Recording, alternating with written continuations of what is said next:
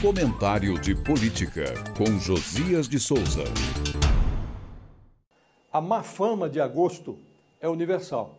No Brasil, agosto é um mês especialmente cruel, permeado pelo azar e pelos eventos de mau agouro.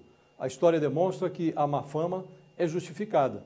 Foi em agosto que Vargas suicidou-se, que Carmen Miranda morreu, que Jânio renunciou, que Juscelino sofreu o acidente fatal na estrada Rio-São Paulo, que a CPI do Collor Gate concluiu o relatório que conduziria ao primeiro impeachment, que o Senado aprovou a deposição de Dilma.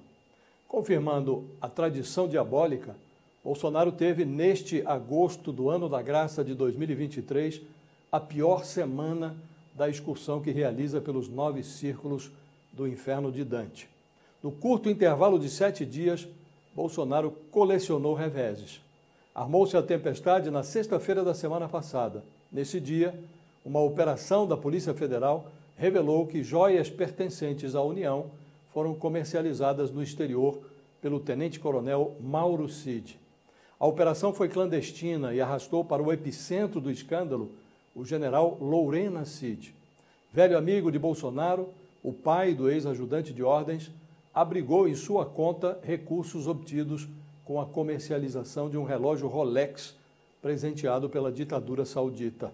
Advogado de bolso da família Bolsonaro, Frederico Wassef meteu-se num zigue-zague declaratório constrangedor. Primeiro negou que tivesse recomprado o relógio. Confrontado com as provas em contrário, viu-se compelido a reconhecer a recompra por 50 mil dólares à vista.